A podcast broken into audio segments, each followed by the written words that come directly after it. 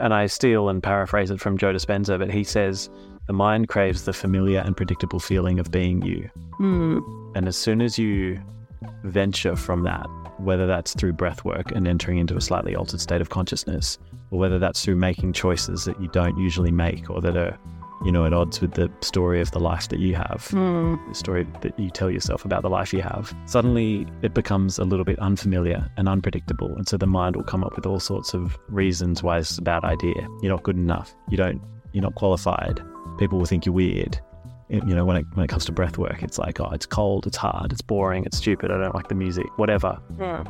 So the mind comes up with all these stories to, to keep you in the f- familiar and predictable feeling of being you. But what I learn and what I specifically say in a breathwork session is that all of the growth and transformation is on the other side of that predictable and familiar feeling of being you.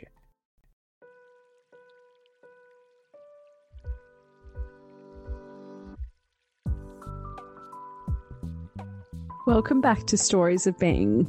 I'm Ingrid, and each week I sit down with individuals who are challenging the way we interact with ourselves, each other, and our planet.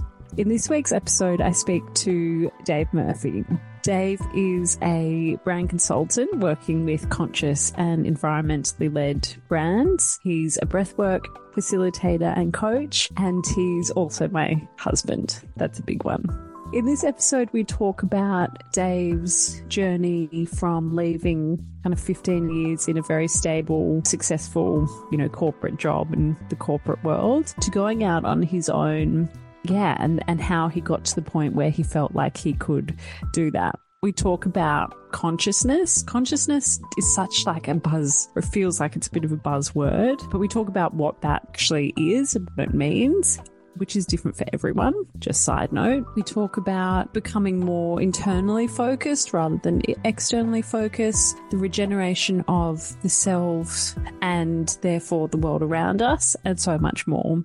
I obviously spend a lot of time with Dave, but it was really nice to sit down and have this conversation and explore these kind of topics in a more formal setting. I feel like I interrupted him quite a bit, so sorry for that, Dave. But yeah, I really hope you enjoy. I'll link to all of his info businesses in the show notes, so please enjoy. So I met you nine years ago in New York when we were both living there. And at the time, you were working for a big advertising agency on Wall Street, just popping bottles in your lunch.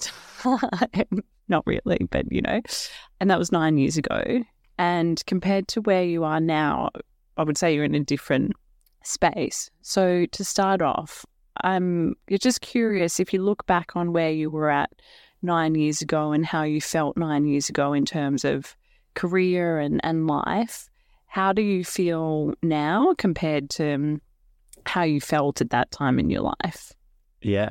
I mean, I think I've changed a lot in those nine years, obviously, but I also think the world has changed a lot.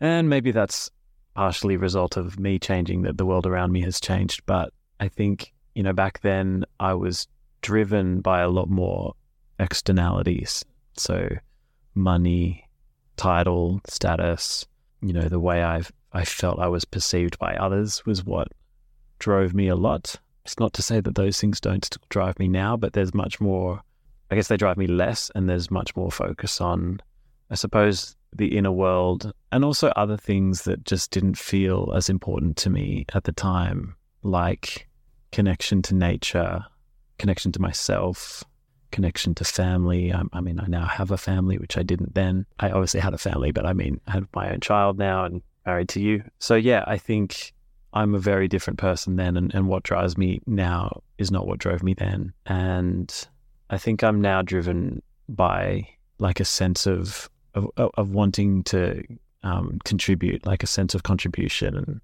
offering um, to the world that will help people is, is, sort of core to what I what I'm doing now, whereas back then it was much more about me and what I can get out of this situation. Yeah, okay.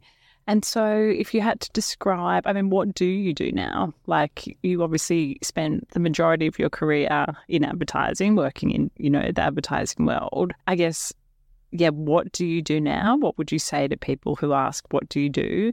And how did you what was the journey like, I guess, leaving that career that you had always known and then getting to this the yeah the point that you are at now? Yeah. I mean as you said i i spent over 15 years in advertising working in various creative agencies all around the world starting out here in sydney. And i fell into advertising because uh, like i chose to do that because i didn't know what else to do. And i had a had a family friend that was in advertising and they sort of suggested that it's a great place to start because you get exposed to so many different types of businesses and creative people, and it's interesting and it's fun. That's where I started.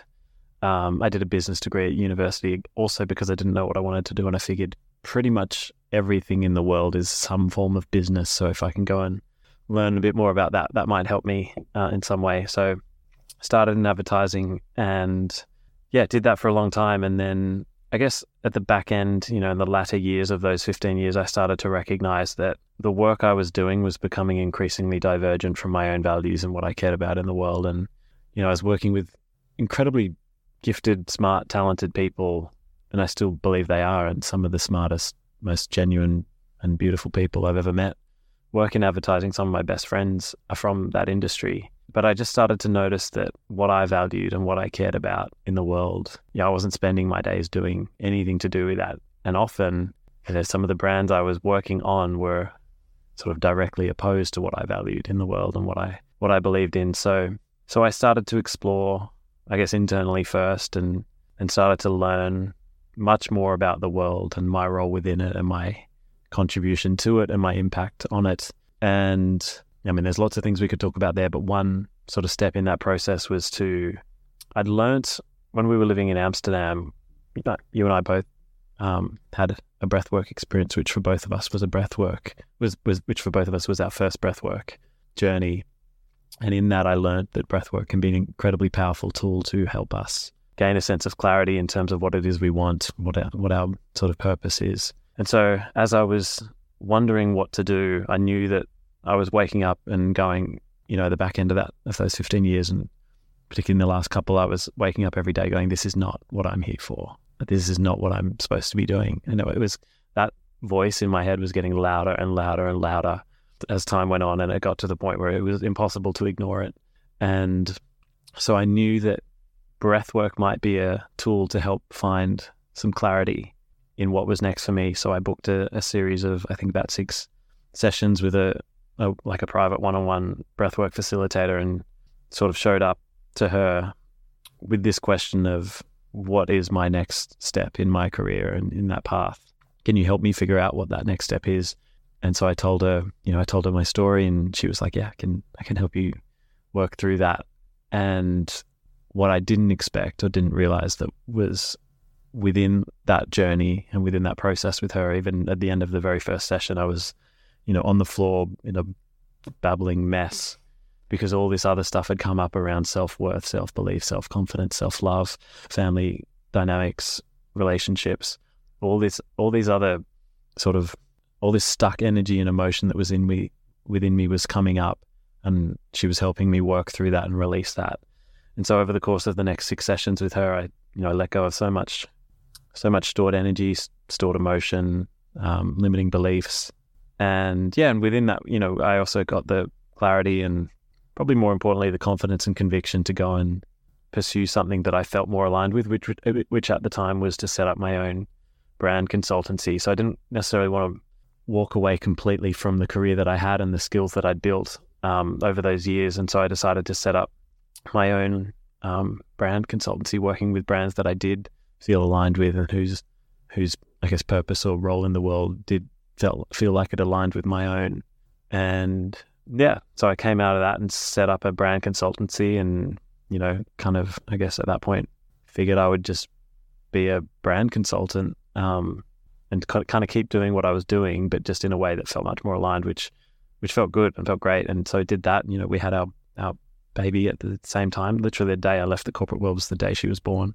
And then I spent the next few weeks, you know, adjusting to life as a parent, and then got on with setting up this consultancy and and uh, and have been doing that since. And I feel really good about that. And I've worked with some some brands and businesses that I feel really excited about, who I truly believe in what they're doing.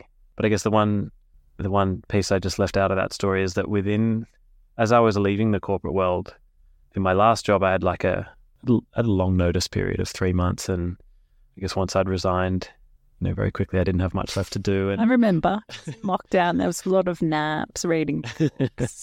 well, I mean, that, that's it. I was, it, it was in a lockdown and yeah, I had, I had very little work to do. And I didn't want to just, you know, in hindsight now, I'd love to have just sat around and laid on the couch and, and read books. But at the time, I was like, well, I've got all this time. I'm being paid to not do anything. I, I wanted to go and learn something. So I decided to, an opportunity came, came up to do a, a breathwork facilitator training online, which I, I just chose to do that, not, not really with any intention of, of necessarily becoming a breathwork facilitator, but I just knew I was about to step out on my own into this like unknown world of having my own business. And it was so powerful and, and important in my own journey. I just wanted to learn more about it and didn't know what would happen once I did it. So I did a breathwork facilitator training and yeah, probably for like six months, didn't really do anything with it, didn't really have any plans to do anything with it. And then actually, your sister was the first person I ever um, facilitated a session for. And she came out of it, went and felt like that was really, really wild, powerful experience. And so I was like, okay, this, you know, this does work. Um, and so just did it with a couple of mates, you know, a friend invited a few guys round to an apartment before a running session, and we lay in this apartment early in Bondi and um, 6 a.m. on a weekday morning and did a breathwork session, and they all were like, "Wow, that's wild, that's incredible." So it just planted a seed that there was something here, and yeah, I guess fast forward a year or 18 months after that, I've I've built out a breathwork offering where I now focus almost specific or primarily on corporate experiences and workshops and helping teams and senior leaders within businesses and companies experience the power of breathwork as a means to enhance, you know, clarity, creativity, connection. And so now, this is a long way of answering your question, but now I have these two businesses, I suppose. One being this like brand strategy consultancy for impact led brands that feel aligned with my own values. And then the other one is this breathwork, well being sort of um, facilitator for corporate experiences and businesses. And I am layering layering on another layer to that around um, the neuroscience of flow state and peak performance, which is something I'm currently studying. But essentially, that's building out an offering for businesses and and companies, and specifically, I guess, more senior leadership teams within those as a means to enhance yeah their well being and also their sense of clarity and creativity. So I've kind of got these two businesses which feel a little bit sort of separate from each other and feel like two two babies or two children, which I I, I do love both, um, obviously. But at the moment, so as a long way of answering your question, I, it's hard for me to answer the question of like, what do you do today? Because they're they're they're what I do, which I suppose you know, I don't need to tell everyone this whole story that I've just told you, but yeah, they're both in a state of growth and evolution. So then I'm not exactly clear on what either of them look like, but I know that I'm really energized by doing both. I'm obviously I want to go into like the type of breath work you do and also just the importance of just breath in general, which is not something we necessarily think about when we think of like health and well-being. But before that, I just want to like chat about something super quickly. And you mentioned when you were doing the um the six sessions when you were kind of just feeling like this isn't right, like what's next, what do I do, etc. And you mentioned about like getting clarity on that next step. But I'm curious, like I feel like often we're looking when we feel like stuck or like something isn't right or we want to change jobs or move somewhere or whatever. I don't want to say everyone, but for me personally, and I would say it's maybe common with lots of people. It's like looking for the exact next thing, and this next thing is it. And like, if I go from X to Y, then that's it. And it can be, you know, we're looking for the exact right thing. And I'm curious if that was your experience? Like you had a breathwork session, it was like, oh, I'm doing this. Or it was more like this permission to try the next thing and then see how it unfolded. Does that make sense? So mm-hmm. from this black and white, like, oh, I'm in marketing and now I'm going to do breath work and that's it and that's my journey. Yeah. Compared to this, like, I'm going to study and then see how that unfolds. Yeah. Yeah, it does make sense. I mean, I, I'm guilty. I think a lot of people are guilty of that, myself included particularly when I was doing this, because because people want to be able to answer that question. What do you do? They want to have a really clear and and what they feel like will be a impressive, not for like not I guess it's egotistical a little bit, but it's people just want to have a nice answer to that question. Also, I think it's just about having the certainty of like, Yeah. this is what I do, and It's probably as much for yourself as it is. yeah, because then you feel safer and like and you have that your connection. your identity is closely very a lot of people their identity is very closely intertwined with what they do, um, and so when you don't have a clear answer to that question, it, it's it's um, unsettling for you, or can be unsettling for me as a for for people, and it was unsettling for me. It's probably still is. But to answer your question, I think I think that is the only way forward. Is is not like we can never know. We we cannot know what the path will be. All we can do is take the first step or the next step, and that's what I felt like I tried to do. And I was, and I'm still a little bit guilty of this, but I would, I would, I would write down the financial model of how it would work and how how much I'd need to make a month and how I would make that amount per month to give myself the peace of mind that this could work. Mm. And it's never worked out how I've written down because you cannot know, and all you can do is take the first step. And so I think if you if you honestly if you'd said to me, I mean, we've had the you, you know because we had the conversation, but if two two years ago, maybe even a bit more, two and a half years ago, you'd said to me we were no, it would have been two years ago that I would be facilitating leadership workshops and breathwork events and um, faci- facilitating you know team offsites around breathwork and well-being and flow state and creativity for businesses. I just this it was so far removed from what i was doing at the time so far removed so far removed from the skills i had at the time. And there was just no world in which i imagined that's what i would be doing. But i took the first step and actually in, in some ways i mean the first step was doing the, the uh, certification like training. But the first step was doing faci- facilitating a session with your sister. Mm. um, you know, in a, it, like she was just lying on a bed in our house, and I didn't know what I would if I'd ever even do a session after that, or if I'd become like a breath. Like I didn't Yeah. know any of it, but it was just doing the the thing that led to the next thing. Yes, I think that's that's a good. It's like this, and I'm actually saying this to myself, but it's like the one step at a time. I think it's, it's yeah, and it's natural because it's that safety and that's that certainty piece. But it's like I'm gonna be X, and you're all, but in that same second, you're like five years ahead, and yeah, it's the end result, but it's actually the um, it's just literally one step at a time. Yeah, I always say it's funny. I say this often in introductions to breathwork um, events that I facilitate, or even corporate sessions, and I and I steal and paraphrase it from Joe Dispenza, but he says the mind craves the familiar and predictable feeling of being you, Mm. and as soon as you venture from that, whether that's through breathwork and entering into a slightly altered state of consciousness, or whether that's through making choices that you don't usually make, or that are you know at odds with the story of the life that you have Mm. the story that you tell yourself about the life you have, suddenly it becomes a little bit unfamiliar and unpredictable. And so the mind will come up with all sorts of reasons why it's a bad idea. You're not good enough. You don't, you're not qualified. People will think you're weird. It- You know, when it, when it comes to breath work, it's like, oh, it's cold, it's hard, it's boring, it's stupid, I don't like the music, whatever. Mm. So the mind comes up with all these stories to to keep you in the f- familiar and predictable feeling of being you. But what I learn and what I specifically say in a breathwork session is that all of the growth and transformation is on the other side of that predictable and familiar feeling of being you. Mm. Yeah. And so if you had to, so breath work, like it's definitely coming up more. Like you hear about breath work much more than you did, say, maybe Yeah, five years ago. two years ago. Yeah, two years ago. Yeah. Um, I guess just chat a little about, little bit about what it is, and then like the type of breath work that you do, and what, how it works, and its benefits, and the power of all the breath work you do. But I guess just the breath in general. Yeah, um, there's a lot to a lot of ways to answer that question.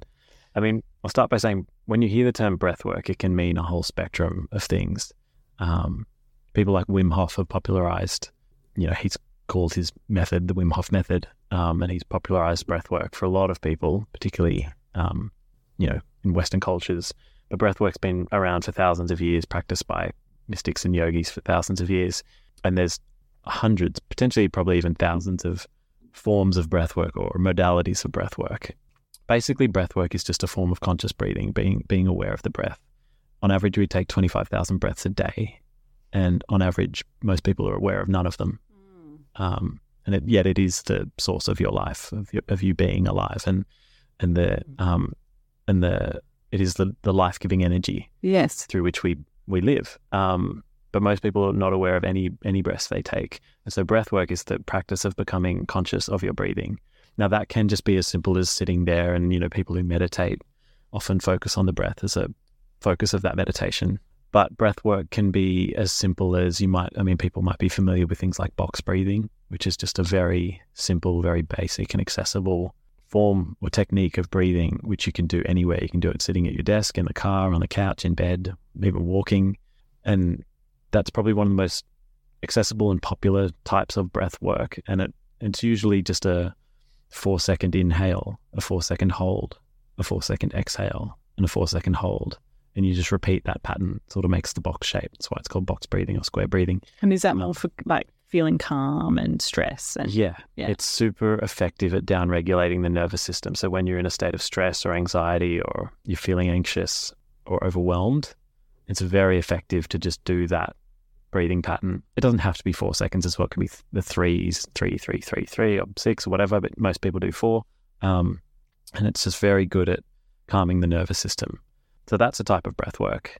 And you just do that for a few minutes or five minutes or so. And it's very effective. Um, and then I suppose at the other end of the spectrum are things like holotropic breath work, which is like a deep, you know, two hour immersive shamanic, um, in many ways psychedelic breathwork experience.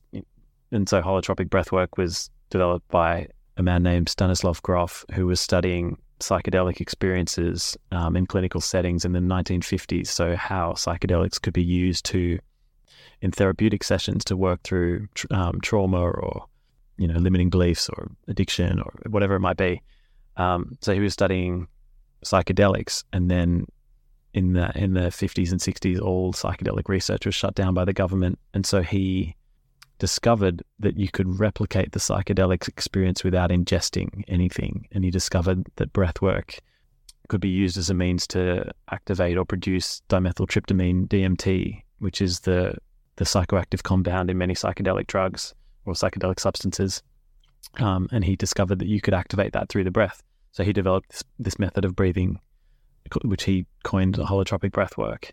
And so that's at the other end of the spectrum, and that's where you'll have, you know, that's often your your if you've ever experienced that, or if you've seen seen that, perhaps, you know, on you know on Instagram or on TV or something, people are often, you know, it's, it's you're lying down on your back. It's usually in like a sort of ceremonial circle or setting like that, and you can have incredibly deep, powerful, transcendental, transformative um, experiences. People often describe huge release, like an energetic release, an emotional release, um, clarity, creativity. is that what we did at the thing? Yeah. Yeah. So that was our, well, that was mine. I think your Yeah. first experience with breathwork. Yeah. Yes. Okay. Yeah. Yeah. Sorry. Continue. I didn't mean to interrupt. No, that's okay. So that so I say that because there's a whole spectrum of breath work. So it can mean anything within so I guess box breathing's at one end, holotropic breathing's at the other end. I mean there might be other things, but you know, for the sake of this conversation. And then there's everything in the middle. And the type of breath work I facilitate or that I was trained in is called uh, hypno breath work, which probably su- sits somewhere somewhere in the middle, but definitely more towards the holotropic intense end. So it's a sort of a deep experiential breathwork experience. Um, and it basically combines breathwork, obviously, but with with other modalities, one being hypnosis. Um, and I always feel like I have to caveat hypnosis by saying it's nothing like stage hypnosis. It's really just me or the facilitator of hypno breathwork providing vocal cues and, and prompts and questions. So as you move into a slightly altered state of consciousness, which you will through the breath work, your subconscious mind becomes more receptive to questions and prompts and cues which the facilitator will give. And it just allows you to surface things in the subconscious mind and perhaps see any limiting beliefs or stories or old habits, beliefs, behaviors that you might carry. It allows you to become aware of them and then see them from a different perspective and hopefully then ultimately rewire them, reframe them, reprogram them. So yeah, hypno breathwork combines breathwork with hypnosis. And then as we've done that, we then transition into a visioning exercise or process, which again, from an altered state of consciousness, is incredibly powerful. Um, it's based on based on a lot of Dr. Joe Dispenza's work um, around sort of stepping into the experience before it's happened, and and that, that sort of manifests in it changes your your genetic expression, um, which can um, result in um, you know the attracting of, of that like frequency as you as you sort of see and feel and generate the emotional state of the desired experience, you're more likely to attract the frequency of that experience to you. And then the the session finishes with a, a deep meditation experience, which which most people this is one of my favorite things. Most people get to the end of a hypno breathwork session and we enter into the meditation. And then when we come out of that, people often look at me in wonder at how deep their meditation was. And they were like, I had a complete out of body experience, or I, I had complete dissolution of the ego, or I, I, there were no thoughts. I was completely, I was um, levitated, whatever they might they might describe. And and I, it's because we have when we when we breathe in that way, we over oxygenate the body and in particular the brain. And when we over oxygenate over oxygenate the brain, in particular the prefrontal cortex of the brain, which is the sort of locus of of of who we think we are and the story of our personality and a lot of our rational analytical decision making exists in the prefrontal cortex. And when we breathe in that way, we shut that part of the brain down. And so when you enter into a meditation without that part of the brain being active, it's essentially taken offline or put to sleep. So that part of the brain isn't active. So all of the stories and the voice in your head of who you think you are and all the limiting beliefs and the just the distraction of the the sort of chaotic mind is no longer there. And then you often become just at one with the present experience. And people describe this feeling of tapping into the, you know, the quantum field, whatever they describe it as, or a higher consciousness, or whatever language they use. But often the meditation experience is one of the most powerful parts of the experience. So all that to say that hypno breathwork is, I guess, a combination of those modalities. Obviously, with breathwork at the foundation of it all, and is the is present right throughout. But um, yeah. And so when you, when people can access when the free prefrontal cortex is shut down, is that then why people can get insight into like their next step or what's holding them back or yeah yeah a creative idea whatever it is because yeah the way they usually do things is not operating essentially in some ways yes so as the prefrontal cortex shuts down we essentially create two, a couple of things happen we create space for this the subconscious mind to surface. So the subconscious mind is always there. It's the lens through which we see the world. You know, research suggests that 95% of who we are by the time we're age about um, 30 or 35 is stored in the subconscious mind. So it's it's the lens lens through which we see the world that we're usually not aware of. And so when we shut down or take offline the prefrontal cortex, we often create the space for the subconscious mind to surface. And in the subconscious mind, once we once that surfaces and we become aware of it, we start to see beliefs, stories, patterns. Um, we just become aware of them. Yes, That's the right. first step to being able to change them. But the other thing that happens is that the, that type of breath work activates different regions of the brain. So if we hooked your brain up during a breathwork experience like that to one of those sort of brain scanners, you would see all different parts of the brain become activated or come online that are not active in regular waking consciousness. And when we do that, we, we when they become active, they start to generate new pathways and new connections with other t- parts of the brain. And so these new pathways and new connections are literally the basis and foundation for having a new idea or a new insight or a new perspective. It's because of a literally a new part of the brain is connecting with a, another part of the brain. So that is why it's so powerful at enhancing our sense of creativity or seeing, letting go or reframing limiting beliefs or seeing things clearly because we're literally creating new neural pathways in the brain and new connections in the brain. And is that when you talk about like um altered states of consciousness consciousness when doing breath work, is that what you're kind of referring to? Yeah. Yeah, that's a really good question. Like yes, to a degree, but I think there's something that I don't know how to put into words that happens in a breathwork experience. Not every breath. I should also caveat that these really deep experiences don't happen every time, and you know, set and setting is really important uh, for that. But for that really like altered state of consciousness and yeah, that real sense of transcendence or transformation or whatever words you want to use.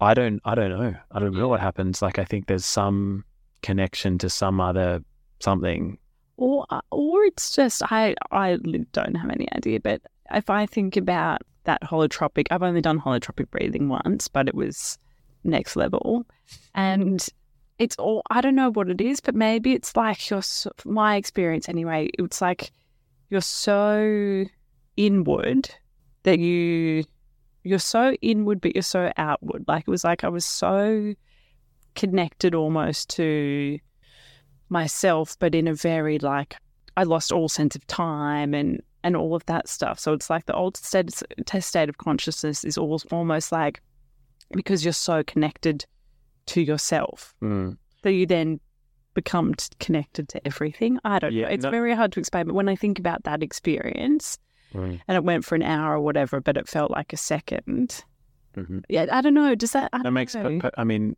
again, back to the prefrontal cortex. All that sense of time exists in the prefrontal cortex when that shut shuts down. There is also evidence, and you know, a lot of anecdotal, definitely evidence, but even scientific evidence to suggest that um, the pine, pineal gland becomes sort of activated, right, um, in our brains. So that's you know of, often, especially in sort of more spiritual communities, described as like our connection to higher consciousness. So universe, the universe, whatever feels comfortable, I guess, for you know, yeah, state of consciousness that we are all capable of accessing. Not everyone maybe wants to, but it can be can be a very illuminating, transformational, sometimes challenging um, space to go. And if you're interested in going there, I generally most people have. There's a lot of growth that happens there, whether it's easy or not, but there's a lot of growth that happens there. Mm. And I think, like you said, it doesn't necessarily happen in each no. session, you know, like it's so dependent on the person, what they want to get out of it.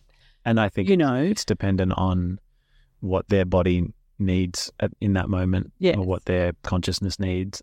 And, and then also just on, you know, practical things like the room, who's in the room, who the facilitator is, what the music's like, what they what they did that day, yes. what they've got going on in their life at that time. So there's lots of things that um, that will influence a breathwork journey. But one thing that is pretty consistent is that you know just at a, a physiological level, it's a very cleansing practice. You know, we expel 75% of toxins in our body through our breath. And so when we breathe in a way like that, we're, we're literally cleansing the body and we're o- oxygenating the brain in a way that it's not really used to. I mean, one thing as a quick tangent is that I believe we all exist in a low key state of stress pretty much all the time. And that's not a judgment on anyone, and I'm I'm I'm part of that. Um, but just modern day life is inherently stressful. Some people much more than others, and some people have circumstances that are genuinely you know high high states of stress. You know, most people in modern day life are in a low key state of stress most of the time. The issue with that is that it activates or that our sympathetic nervous system, which is our like fight or flight sort of state or mode, is generally activated or like sort of subtly activated most of the time. And the issue with that is that when we are in our f- fight or flight state, the body's physiological response, because the body doesn't know you're not in actual physical danger, mm. and it believes that you are in actual physical danger. And so the body's physiological response is to send oxygen to the major muscle groups so that they are prepared to basically to run if they need to. And the issue with that is that that oxygen that gets sent to the major muscle groups doesn't it, it it compromises the amount of oxygen that gets sent to the brain. So the brain's basically in a state of oxygen deficiency most of the time. And and that inhibits or compromises our ability to have clear thought and creativity. Mm-hmm. And so when we b- do breath work, even if you don't have any of this sort of transcendental or like transformational or big emotional release or whatever, you are just oxygenating the brain in the way that it kind of op- optimally is is being oxy- oxygenated. This is very good for your sense of clarity and and calm, getting to a state of calm. Yeah, and down and yeah, yeah down regulating you out of that state of fight or flight yes. into the parasympathetic state, which is the rest and digest state. And again, physiologically, it's just very good for our cellular health to have oxygen delivered to our cells all throughout our body. So we're releasing toxins, we're oxygenating our cells, we're downregulating the nervous system, we're letting go of stress and anxiety. So yeah, even without this sort of big transformation, it still is just a very beneficial practice. Yeah, and that's when you can like if you're sick, your body can actually repair and all of that stuff, right? When you're in um parasympathetic, like rest and digest. Yeah. And then, oops, with um, you mentioned it just then, but oh yeah, releasing of emotions. Uh, maybe talk a bit, a little bit about that and like um how it how breathwork helps Yeah. releasing emotions and yeah why I guess Yeah. traumas and emotions can kind of like actually get stuck in the body. Yeah. So there's there's a lot of evidence now emerging, particularly as the as a result of the work Dr. Bessel van der Kolk has done, and in, in his book um, called "The Body Keeps the Score," Yes. that emotion is stored in our bodies, not in our minds. And so the the work that's being done is showing that we store emotion and trauma in what's called the fascia and the myofascia, which is like this spider web like substance that wraps around all of our muscles and all of our vascular system. And so all the work he's done and many others um, is showing that yeah, we store our emotions in our body and not in our mind. And basically all all emotion is is just energy in motion traveling through the body. And uh, when we experience emotions, usually humans don't want to experience negative emotions. So anything we might consider to be an unpleasant negative emotion, like like fear, grief, pain, anger, sadness, frustration, guilt, shame, whatever, uh, lots of others, whatever we think might be a negative emotion, we don't want to feel it. And the way we prevent ourselves from feeling negative emotions is by holding our breath. We don't think about it in the moment. It's, it's not something we're conscious of. But when we don't want to feel a negative emotion, we hold our breath. I always give the classic example of, of that most people can probably relate to of if you if you're at work and, and your boss gets angry at you or calls you out in front of your team for doing something wrong or they thought you did something wrong or embarrasses you or a client gets really mad at you or something, you might feel like you want to get upset, maybe cry, maybe get angry. But you also probably don't want to do that because you don't think that's appropriate to do in the workplace. So the way you'll prevent yourself from expressing that emotion is by holding your breath. And you won't think about it in the moment. It's not a conscious thought. It's just what we do to prevent the expression of emotion. Conversely, on the flip side, like a more positive um, example of that, or or an example that involves a more positive emotion.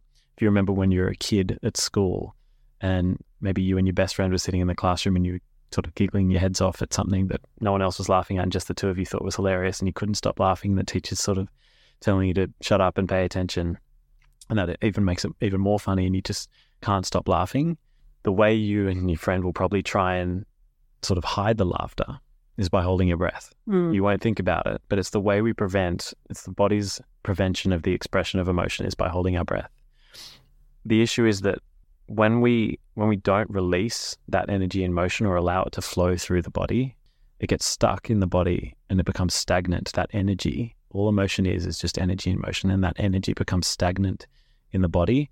And a lot of this research is now suggesting that that stuck and stagnant energy is the is the sort of precursor to so much disease and illness that we now see in people, so much chronic disease and illness, um, because people just don't release emotions, and we all just have so many stored emotions that we layer on over days and weeks and months and years that we never release. And so, to answer your question, breath work is incredibly effective at coming or allowing you to sort of come back in and dislodge, and then uh, move that energy through the body and start to release it out of the body. Yes, which I guess is why um, in these sessions, any sort of breathwork session, yeah, people can like be hysterically laughing or crying or shaking is another common Yeah. one of like getting rid of that, just the shit that's still Yeah. in our body. Yeah, exactly. I, I mean, I, I always sort of give the heads up, especially for newbies in a in a group session, that it's quite possible you might experience some emotion. Usually, it's crying, but it can be laughing. And I've actually had quite a few laughing ones recently. Can be shaking, and usually people don't know why they're crying. Yes. So often people come out with a sort of this beautiful sense of release and Yeah. relief And peace. and Like, peace, Yeah. and they and they've got tears in their eyes as they kind of come out of the session, or tears streaming, streaming down their face, and they sort of look at me and they're like, almost laughing, crying, going, "I I don't know why I'm crying, but it just feels so good." yes. And I always say to them, well, my belief or assertion is that I, it doesn't matter why you're crying. Mm. It's just your body has released something Yes. that it's been holding for probably a very long time, some big stuck energy and emotion that we that we've been holding. And another thing that can be that's sort of related to this is we all we all have trauma. we all have, some of us unfortunately have much more severe or sort of intense trauma than others, um, but we all have a form of trauma. And in any traumatic experience, the first thing the body's, the, in any traumatic experience, the first thing the body does as a physiological response is to inhale. And so if you can imagine, you know, and this is, you can talk about this if you want, but like um, ice baths Mm. are, are a form of trauma on the body. The first thing anyone does when they get into an ice bath is they go, oh my God, it's so cold. Oh my God. Yeah. It's massive inhale. And you never really release that. And now that's that's like you've chosen that form of trauma. Like you're choosing to get usually choosing to get into an ice bath. But if you I mean this is maybe unpleasant to think about, but if you sort of are walking on the street and you so- see someone get hit by a bus, you will go, Yeah. so th- that is a form of trauma witnessing that Yes. and and any our human physiological response to any form of trauma is to inhale Yes. we never really release that breath Interesting. Yeah. Well, I think like, you know, I've done both like traditional talk therapy and then like more, whatever you want to call it, alternative things like breath work and kinesiology and stuff like that. And I really think like the talk therapy was extremely helpful in like understanding stuff and like almost like filing and processing information and experiences and all of that sort of stuff, which was extremely helpful. But then things like breathwork and kinesiology was actually the release and the like the Mm. you know getting it out of the body and the system. Yeah. Because you can um you can logically and uh intellectual intellectually yeah like work through things and figure it out. But then i also think there needs to be the the release of it from the body. Mhm. so it's you know i think that's like well i mean key. what you're pointing to is this is the the sort of modern perspective on call it therapy is to and this is not a judgment but it has been to isolate the mind and the body and treat them as separate. Whereas a lot of the more i guess ancient or traditional wisdom speaks to them as being connected and that you can't treat one without the other or you can't sort of fix one without acknowledging the other in that in that healing journey. And so, what you're describing is, I, I guess, I believe, the necessary combination of being able to work through something logically, intellectually, rationally, analytically, as well as somatically Yes. through the body. yes and i think that will happen more in the sense of like psychologists or therapists or whatever also um including yeah more somatic stuff into their practices and vice versa Yeah. you know like and it's yeah it's the We- combination of both Yeah, and and to I guess give the example the other way, you could go into if you, especially if you're someone that's had a lot of, you know, trauma or stress or anxiety or, you know, just challenge in life. If you just went in and did things like breath work, but had no support through integration in terms of because stuff comes up and people can have very intense emotional experiences in a session, and you know, I've seen them, I've facilitated people through that, and it's it's pretty full on. And if they don't have some sense of support, emotional talk based support yes during and after, I, it's probably an incomplete process. Yes. Yeah. Yeah, because then it's the experience is like has been opened and like half released, but Yeah. there's no yeah, there's no like yeah, just support through then like letting go of it. It's just Yeah. been opened and it's like floating around And sometimes we, rather than yeah, we just need to make sense of things intellectually. yes. Or we, you know, we're humans that live sort of with the stories that we tell ourselves, and that's not a judgment. It's just what we do. And sometimes, if that story is complete chaos and no clarity on what's just happened or why or who or any of that, we just, I think it's really helpful to have that. Yes. Yeah. So you need both. Something we talk a bit about from time to time is this like this idea of like internal versus external. Um and the neither is like better or worse, you know, they're just two very different things. And I guess something like breath work So breath, there's okay, two things I'm thinking about is like there's breath work and then there's things like psychedelics. So I would say like breath work's like more of an internal would put it in the internal bucket and then like psychedelics is external. And both have a place, I would say. Um, I would say there's probably currently like more emphasis on the external. But I guess, yeah, what are your thoughts on like using both the internal resources and the external and like, yeah, mm. like just because it's not good or bad. No. But I, sometimes I feel because I actually think psychedelics are amazing and they can truly be life changing. And you know, I've had experiences where it's been like quite literally life changing. So there's definitely a need for them for sure. It's just sometimes I see almost like it's still just another external thing you keep going back to and I can't do X because I have to do another journey or whatever. You know what I mean? And like, what's the balance, I guess, just of internal versus external?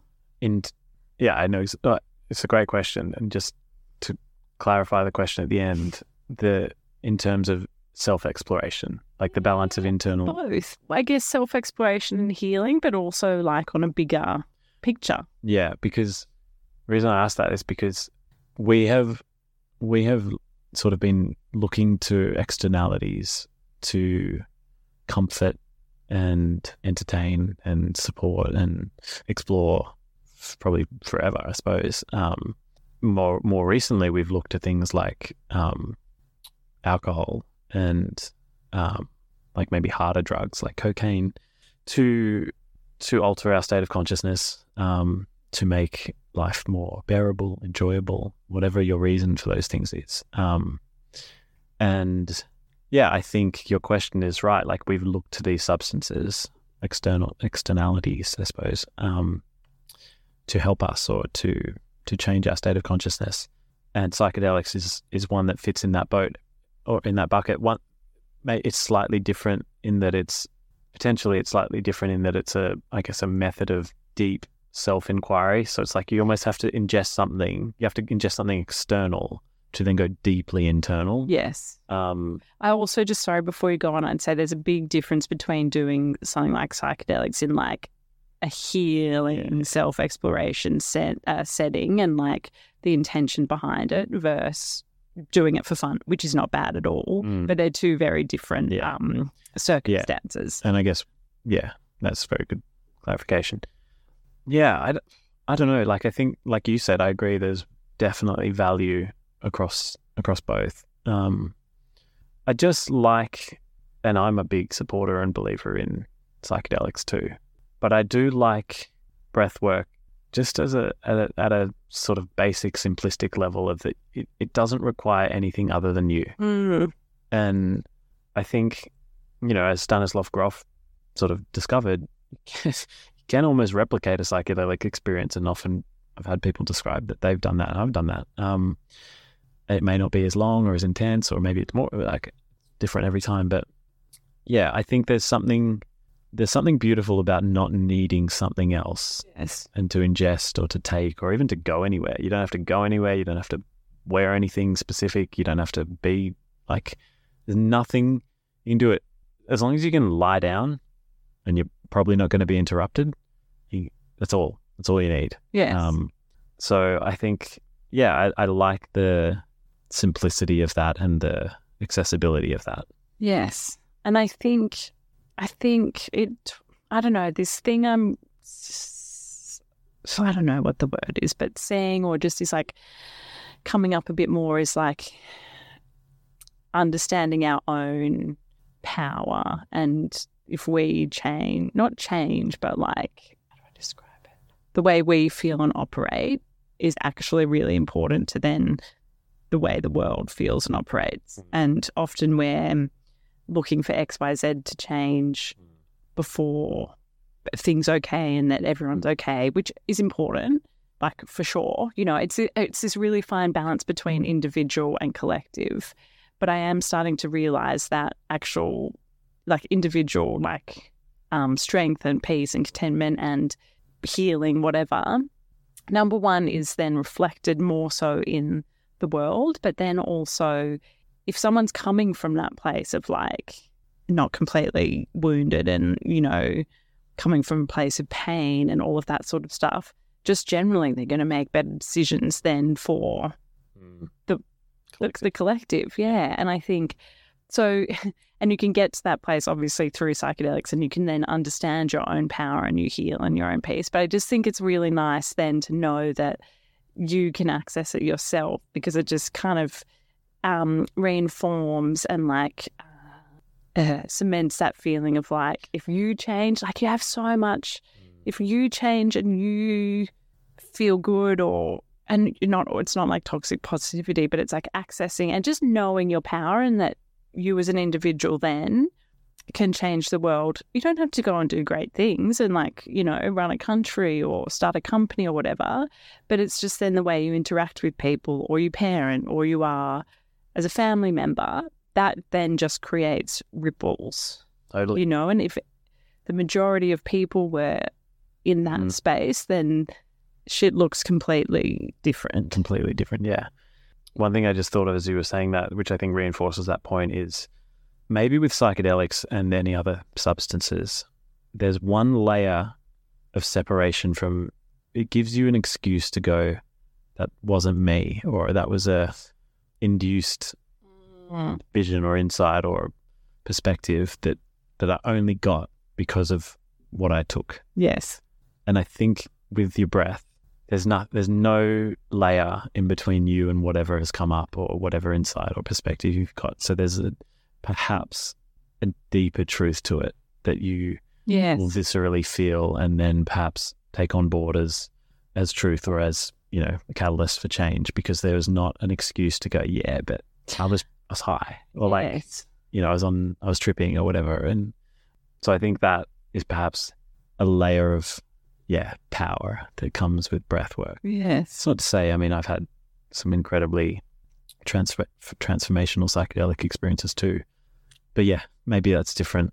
yeah and it's not i don't thi- i don't it's not definitely not like not, we shouldn't do something because it's like not a they- comparison. no Yeah. it's not a comparison i just was thinking it's just that thought about that balance between internal and external and like just Yeah. um re- remembering our own just what we can what impact we have in the world and again it's not about like the greatest biggest thing it can just be this, you know the smallest thing you know like Yeah.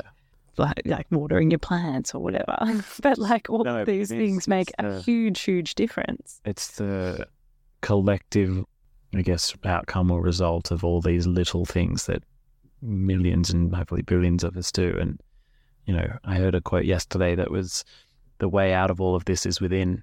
And um, I do believe that. And I do believe that, you know, there's so many, particularly, I mean, there's a, there's a very masculine dominant sort of, I guess, operating system that exists in culture at the moment. And, and I really believe that so much in like particularly in business yeah, probably in government probably definitely in government like so so much of um, decision making and conversation is coming from a from a activated place of like activated nervous systems that are you know they're not aware of it and and I'm certainly not immune to this as well but of of like people making decisions based on like fear and scarcity and um, and being like triggered and threatened or feeling a sense of being threatened, um, whether that's physically, probably not. It's probably not physically for most. It's um, it's like threat to their identity, threat to their financial security, whatever it might be.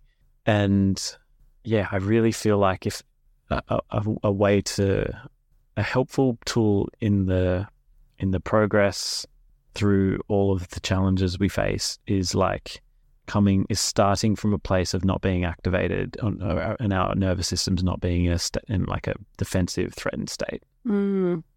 Yeah, because I guess it's then when it's more about control and dominance and yeah, not collaboration and it's all more um, narrow rather than um, holistic. And that's yeah, we could use it in like a business sense. Yeah. you know, like there's a there's an amazing business I admire and that come out of America in LA I think um, called Mudwater and they basically create a a coffee like alternative but it's got you know functional mushrooms and cacao and cinnamon and all that stuff. It's beautiful. It's really tasty and it does have a little bit of caffeine. Anyway, they're, they're a very successful business. And I don't know whether it's true or not, but I kind of believe that it is. But apparently, I've, I read an interview with the founder who says that they start, quite a big company now, they start every single meeting with five minutes of breath work. Mm. And, and I'm, as far as I'm aware, that's them sitting around a table, probably one of them leading it, just some long, slow, deep functional breathing in through the nose, out through the mouth, deep into the belly, down regulating the nervous system. And imagine if every it might it probably sounds silly and it also probably sounds quite impractical.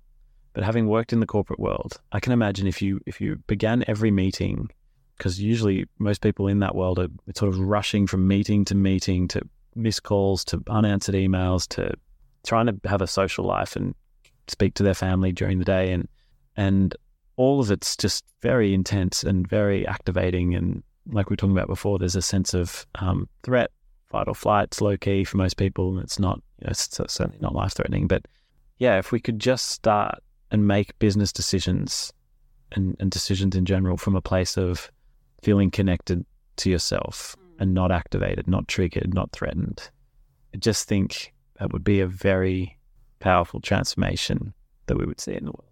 Okay, so on that, I guess, like where we think about business and also, you know, you have a like understanding of you know the corporate world and everything. And you know if if one thinks about the future it's like businesses should and will exist you know? I don't think businesses are like should be eradicated like if we think about yeah. a better world in inverted commas. But if you think about business now and what it could look like like what are the um, what are the current challenges, I guess, and um, you know things mm. that don't work well, and then what could it mm. look like? And it's such a broad question, yes. I know, because every business is different. Yeah. Um, yeah. Um, I mean, I'll preface this question by or answer by saying um, I'm kind of learning about this at the moment, and I'm at the beginning of this learning journey. So I'm sure if you asked me this in a few months, I'd know a lot, a lot, a lot more. But I think currently business has a very me- mechanistic um, perspective on how it operates, and it's very siloed and compartmentalized. And we see, or business, you know, I'll just talk about a fictional business here, but a fictional business sees its role in the world as just what it does, and it just controls the bits that it controls. It's maybe the product it makes and the process it makes that product by, and the people that are involved, and that's all just separate from the rest of the world. And, the, and also, sorry to interrupt, but separate from the rest of the business often. Yeah. You know? Yeah. Continue, sorry. Yeah. Yeah. Um, and that the people that are involved in that process are just employees that doesn't matter what they do when they're not employees kind of thing. And the product they make serves its purpose when it serves its purpose, but when it's not serving its purpose, it sort of doesn't exist. Um, and so it's a very, yeah, siloed, compartmentalized, me- mechanistic perspective. And I, I think we are seeing the beginnings of a new perspective on what a new perspective emerging on what business's role is within the world and what our role is within business. And it's much more holistic and interconnected, and nothing is necessarily separate from the other. And it's all, um, yeah, it's all connected. And it is a more feminine perspective um, or a feminine way of being. And yeah, I, I just think we'll see businesses begin to acknowledge their role in the world beyond the product that they make. And I mean, we already see it with some businesses, but I think the depth at, at which we'll see that will will really start to grow, and we'll start to see so much of the so much of the like externalities that are not priced into businesses, like like when you when you buy a food product, for example, it's very likely that there's quite a lot of chemicals involved in the production of that food product that probably had quite a harmful effect on the environment. None of that's priced into the product, and none of it's none of it matters to the business. It's not considered in any way, and I think we'll just start to see those kinds of things become considered and incorporated. And I don't know how or I don't know what it'll look like, but we'll just start to see that and, emerge. And do you think that comes will come from um, like consumer demand. So people learning more about how things are made, wanting, you know, making choices, you know, to buy from a different place. So then, you know, maybe bigger companies have to make different decisions. Do you think it comes from the people inside the business? Like, mm, good question. Yeah, Yeah. I mean, I hope it. I hope it comes from all of those places, and I expect it probably will. Um, because as people, more more people. I mean, I believe, and I might be in sort of my own little bubble, but I do believe there is a evolution of consciousness underway, and I actually don't think many people would dispute that something's shifting. I mean, this, the world's certainly not in in a sort of stable uh, place right now yes. um, it, across so many facets and factors. Like there's there's definitely something changing, and and I believe part of that is an evolution of consciousness. And why? Can sorry. you, sorry, can you just before you go on, like for people who don't necessarily use terms or resonate with like the word consciousness, like do you want to just maybe like talk to what that means and Yeah. just you know Yeah, yeah, yeah. I mean, I'll I'll do, I'll do it through the lens of I guess what happened to me or the journey that I've been on. Because when I was, you know, like we started this conversation when I was sort of in advertising and early in my career, and I was very driven by, I I sought external, you know, materials or or things in the world as a means to derive meaning to myself. So I, I you know, I I- pursued like I said earlier, like money, status, p- possessions were important to me. Things as well, like ho- a holiday to a certain place. Um, a fancy car, fastest car in the world. yeah, I don't. I never had one of those, but and it's also I'll caveat this by saying none of those things are wrong, and it's not wrong to want those things. No. But as I've, I guess, been on my own journey, what I value in the world and what I seek in the world um, and what I want for myself has changed. And so I'm much more driven now by meaningful relationships, connection to nature, a sense of purpose, a sense of contribution, family. And, you know, m- maybe part of that's getting older too. Like I'm, I'm obviously older than I was when I started my career. I've almost struggled and couldn't necessarily identify what consciousness is. And obviously, I've heard a lot and heard lots of podcasts and everything where that topic comes up a lot. And I've always, I understand, but I also don't at the same time. But as you were talking, I was thinking simplistically, could you just say that consciousness is like awareness, like coming back to self? Really connecting and like being more in tune with nature, which is then being in tune and connected to, you know, the universe or whatever. And like simplistically, that almost is what consciousness is. Yeah. I mean, yeah, that's as good a definition. Like, uh, yes. Yeah. Okay. Yeah, I think so. I mean, I'm not going to try and defi- define it, but that feels pretty good and pretty accurate to me. Because sometimes it can feel like this huge, super lofty, like can't get your head around Mm. a concept. But actually, if you think about it, it's almost I don't know. It's like it, it's quite simple in that in the sense of it's like awareness coming back to self and connect connection to the planet and other, which is then this connection to whatever this bigger Yeah. universal thing. Yeah, yeah. no, I think that feels that feels good. And yeah, and so in my journey, yeah, like I've as I said, I've, all of that's changed, and I would say that is a yeah. Some of these words are maybe triggering for some people, but like to me, it feels like a higher consciousness, and that's not a judgment of others or even a judgment of myself of back then, because it's just a journey, and it's the necessary journey that we're all on.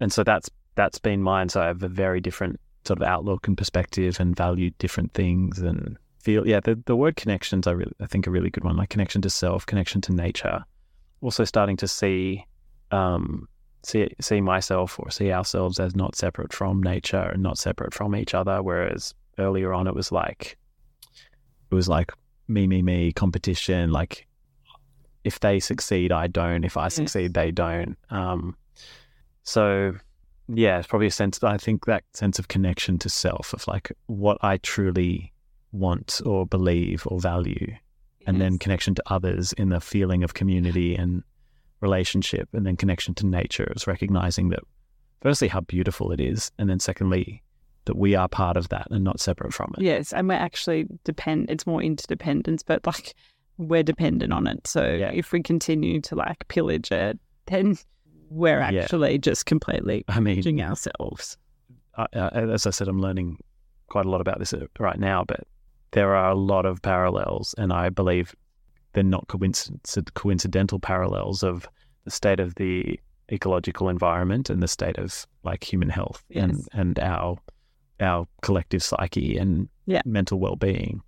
We are destructing at an alarming rate our environment, and look at the destruction of human health and the and the like excel of the explosion of chronic disease and mental illness and like so I, I really believe they are those two things are not and this is back to the this is out of the mechanistic like oh we just like we view mental illness as as a chemical imbalance in the brain so let's go and find a drug that can treat that chemical imbalance and then we won't have mental illness anymore Yeah. without recognizing that part of that mental illness is a result of a sense of disconnection from self from purpose from nature from community from family from contribution and that the symptom is the mental illness Yes. Uh, yeah so all that to say i think humanity is experiencing an evolution of consciousness um, you might call it a rising of consciousness and there's a great analogy which I which I like and feels true to me. And I didn't make it up. It's not my analogy. It's from Charles Eisenstein, but he speaks about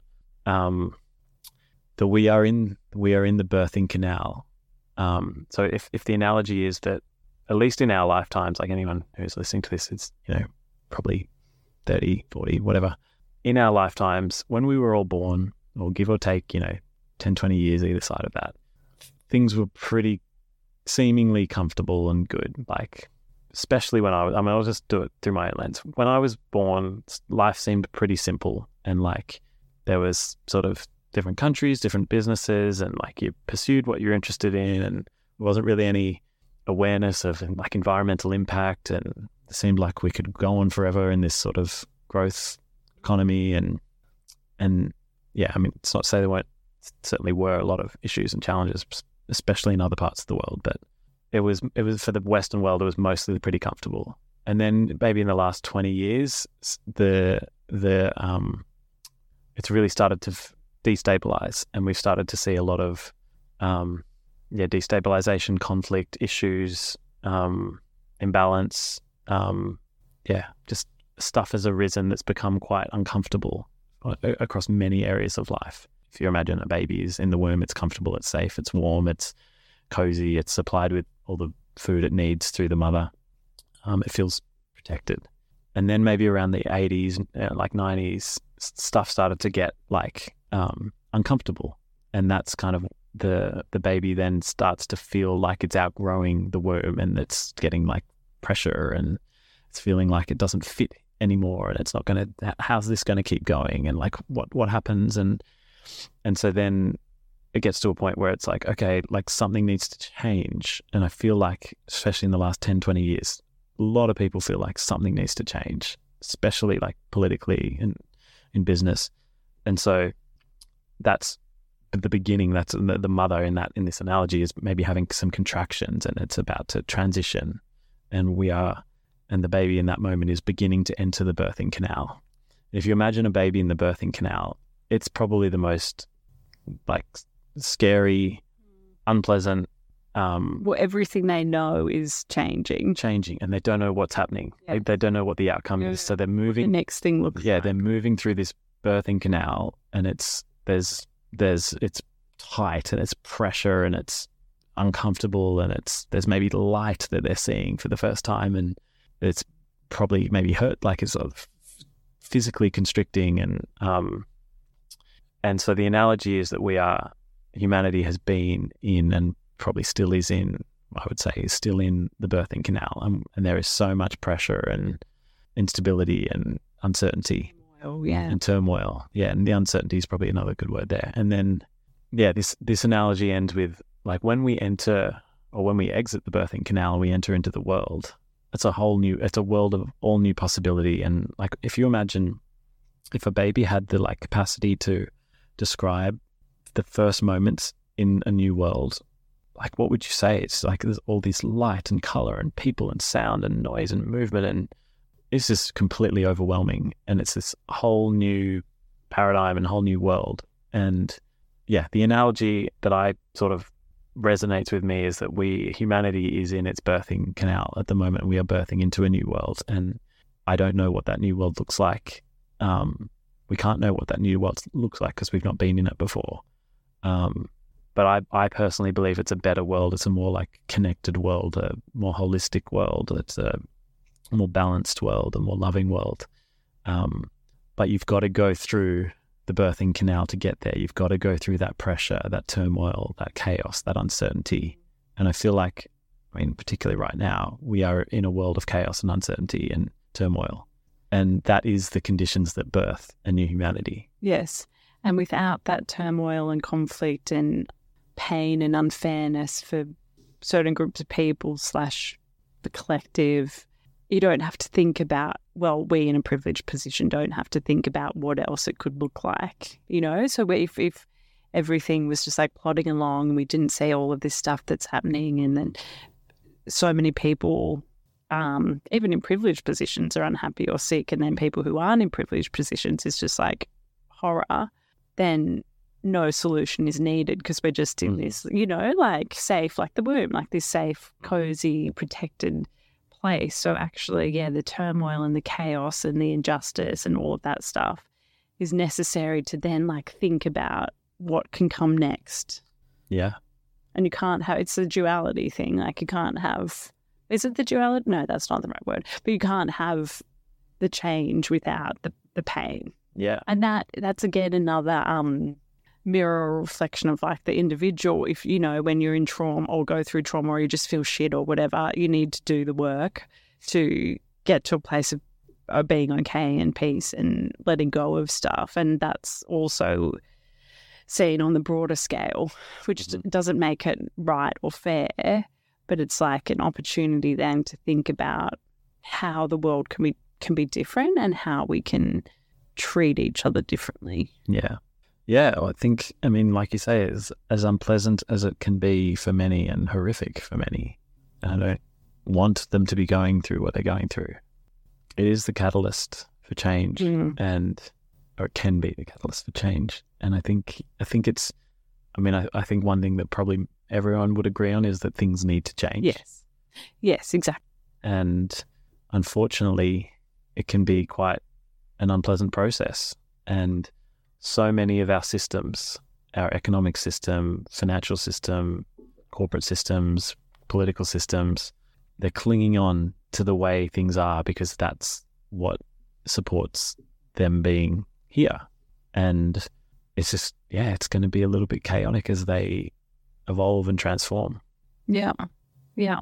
But and that's where it's up to us to not force that change, but offer different solutions. Again, that doesn't have to be starting a business or mm. becoming a politician, but it could be like the way you treat someone. So again, this is something we've spoken about, but like if you're talking to someone who has a different opinion, instead of like shutting them down or like being like, I can't listen to you, actually listening and finding the common ground. So that's, I think, where, yeah, that's where we have this power we're not necessarily aware of because often we think of change as these big, grandiose things, but it can be purely on just the way how we relate to one another. Yeah. Yeah. And that's actually more power, not more powerful, but that is like, imagine if everyone, like, everyone has a different opinion. Imagine instead of like hating on everyone and like calling someone a name who has a different opinion to you, actually sat down and just spoke. Like, literally, the word, like, that is like incredibly life changing. Yeah, and I think the the thing that I'm learning is realizing at the moment is that I mean I could go through a lot of examples here, but whether it comes to when it comes to human health, environment, community, whatever whatever the thing is, people on both sides, and I say sides in quotation marks, but people with directly op- opposed views to you generally want the same outcome. Yeah. And the common ground is the outcome. It's just Yes. the belief and the perspective of how to get there is usually what is opposed. And if we can learn to not be so triggered and and judgmental, Threatened, I think. yeah, probably You know, threatened is, is key there, and so judgmental of those that hold a differing belief or a differing perspective, because nine times out of ten people want the same thing, and nine times out of ten, probably more than that, people are well intentioned and good people. Yes.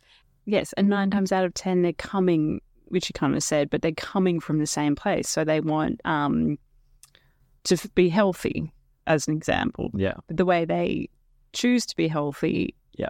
just diverges, but the Yeah. foundation is the same. And if we could actually connect on the, generally speaking, mutual foundation of then the output and the decision, then, and that's actually where then progress happens because we're then like, you know, we're taking into account different perspectives rather than the same one to then make a different um, Outcome. decision, yeah, or outcome. Yep. Okay, so if we we were just thinking, be talking about um, business and politics and you know how the system needs to change, um, and again, as I say this, I- it's actually like a another reflection, but currently we're like sustaining how things currently are. Even businesses, which is you know a great thing, but are talking about sustainability and all of this stuff, which is great, but it's actually just sustaining rather than changing. But like a word and a um a theme I feel is like coming up a lot and something you kind of are delving into is this idea of regeneration. Yeah, what does regeneration mean to you? And if we had a more regenerative regenerative um, approach to just life, business, policy, everything, just regeneration and a regener- regenerative approach to yeah problems and solutions. Yeah, what does the world then look like? And yeah, what does regeneration as a concept look like or mean to you? Yeah, it's a lot there. I mean, I think where you started is really interesting and something I've learnt a lot about recently is this like spectrum of, um, like I don't know what. There's a amazing, um, yeah. I mean, there's a lot there. I think the first thing you mentioned around you know sustainability sort of having its a moment. I think you know what's become clear to me and, and many others in the last couple of years is that sustainability isn't nearly enough, and sustainability is in many ways still a highway to hell. And you know, if we if we simply sustain the current trajectory of of business, humanity, politics, like look at where it's gotten us. It's only, I mean, everything bad is accelerating. Basically, it's not necessarily true, but where we're not, we're certainly not in a position I would want to sustain Yes. in any way. Yes. In fact, far from it. Um, and so the next step along the sustainability spectrum, I suppose, is restorative, which is to kind of bring things back to where they were or allow things, create the conditions for things to sort of go back to where they were. But the step beyond that, and I, I, I guess the ultimate, the ultimate aspiration is regeneration or regenerative outcomes, where we certainly get back to where we were, but then we create the conditions for life to continue to flourish. And so to define regenerative is basically, and Paul Hawken and many others have done amazing work in this space and um, have definitions that'll be far more eloquent and um, comprehensive than mine. But it's it's um, making decisions in service of life, and if we can apply a regenerative mindset to business, to politics, to our families, to our communities, um, to every aspect of life, and we can make decisions in service of life. I mean, you don't need me to tell you how beautiful Yeah. that could be, and Yes. and I think from a from a a business perspective, in particular, we are so extractive in the current sort of paradigm of business. We're so destructive and so extractive to the point. I mean, we are we our economy is is built and designed around infinite growth, and yet we have finite resources Yes. and every every business is converting goods is converting resources resources into goods and services and it literally cannot continue forever and uh, unless we transform our, our approach and create regenerative systems and then it can um, and it's obviously far more complex than me just saying let's transform to regenerative Yes. bu- business and, and principles. But one of the key, I guess, tenets or principles of that is to um, work with Mother Nature and not against her. And so often, uh, almost any business you look to is working against Mother Nature. We are trying to control and extract from Mother Nature as though she is there to be controlled and to be taken from. It is a complete shift in perspective to see her as a co-creative ally in this process of of of life. And when we take that perspective, not only, and this is the best part, and this is what's happened to me, is not only will the way you do business change, but the way who you are will change. Because if you see life, if you see the world through that lens of of of how of of being in service of life and co-creative and collaborative with all life, it's it's a completely different perspective and way of being in the world. Yeah, and it it, it yeah, if that's the foundation, then that actually is huge because then the way you interact with, yeah, um, people you disagree with or whatever completely changes because it's about all, yeah, it's in service of life. Yeah. Yeah. And so that, I mean, I think that's like all the work that I do and that I hope to do. And for me now that is the like foundational principle is is this regenerative? Is this in service of life? Is this working with mother nature not against it? Is this co-creative? Is this in service of relationship? Is this about contribution and collaboration and co-creation instead of extraction and destruction so um, there's lots of words there and it's all quite abstract too but i mean that's that's really how I orient myself now in terms of the work that I do is through this like regenerative lens of how can how can I be more in service of life, human life, and all life. I think that's a pretty good spot to end. Yeah, amazing. Thanks for having me. See you at home. Yeah, I guess we're walking back together. I really hope you enjoyed that episode with Dave. Please leave a review, let me know what you think, and of course, subscribe and share this episode with anyone who you think would enjoy.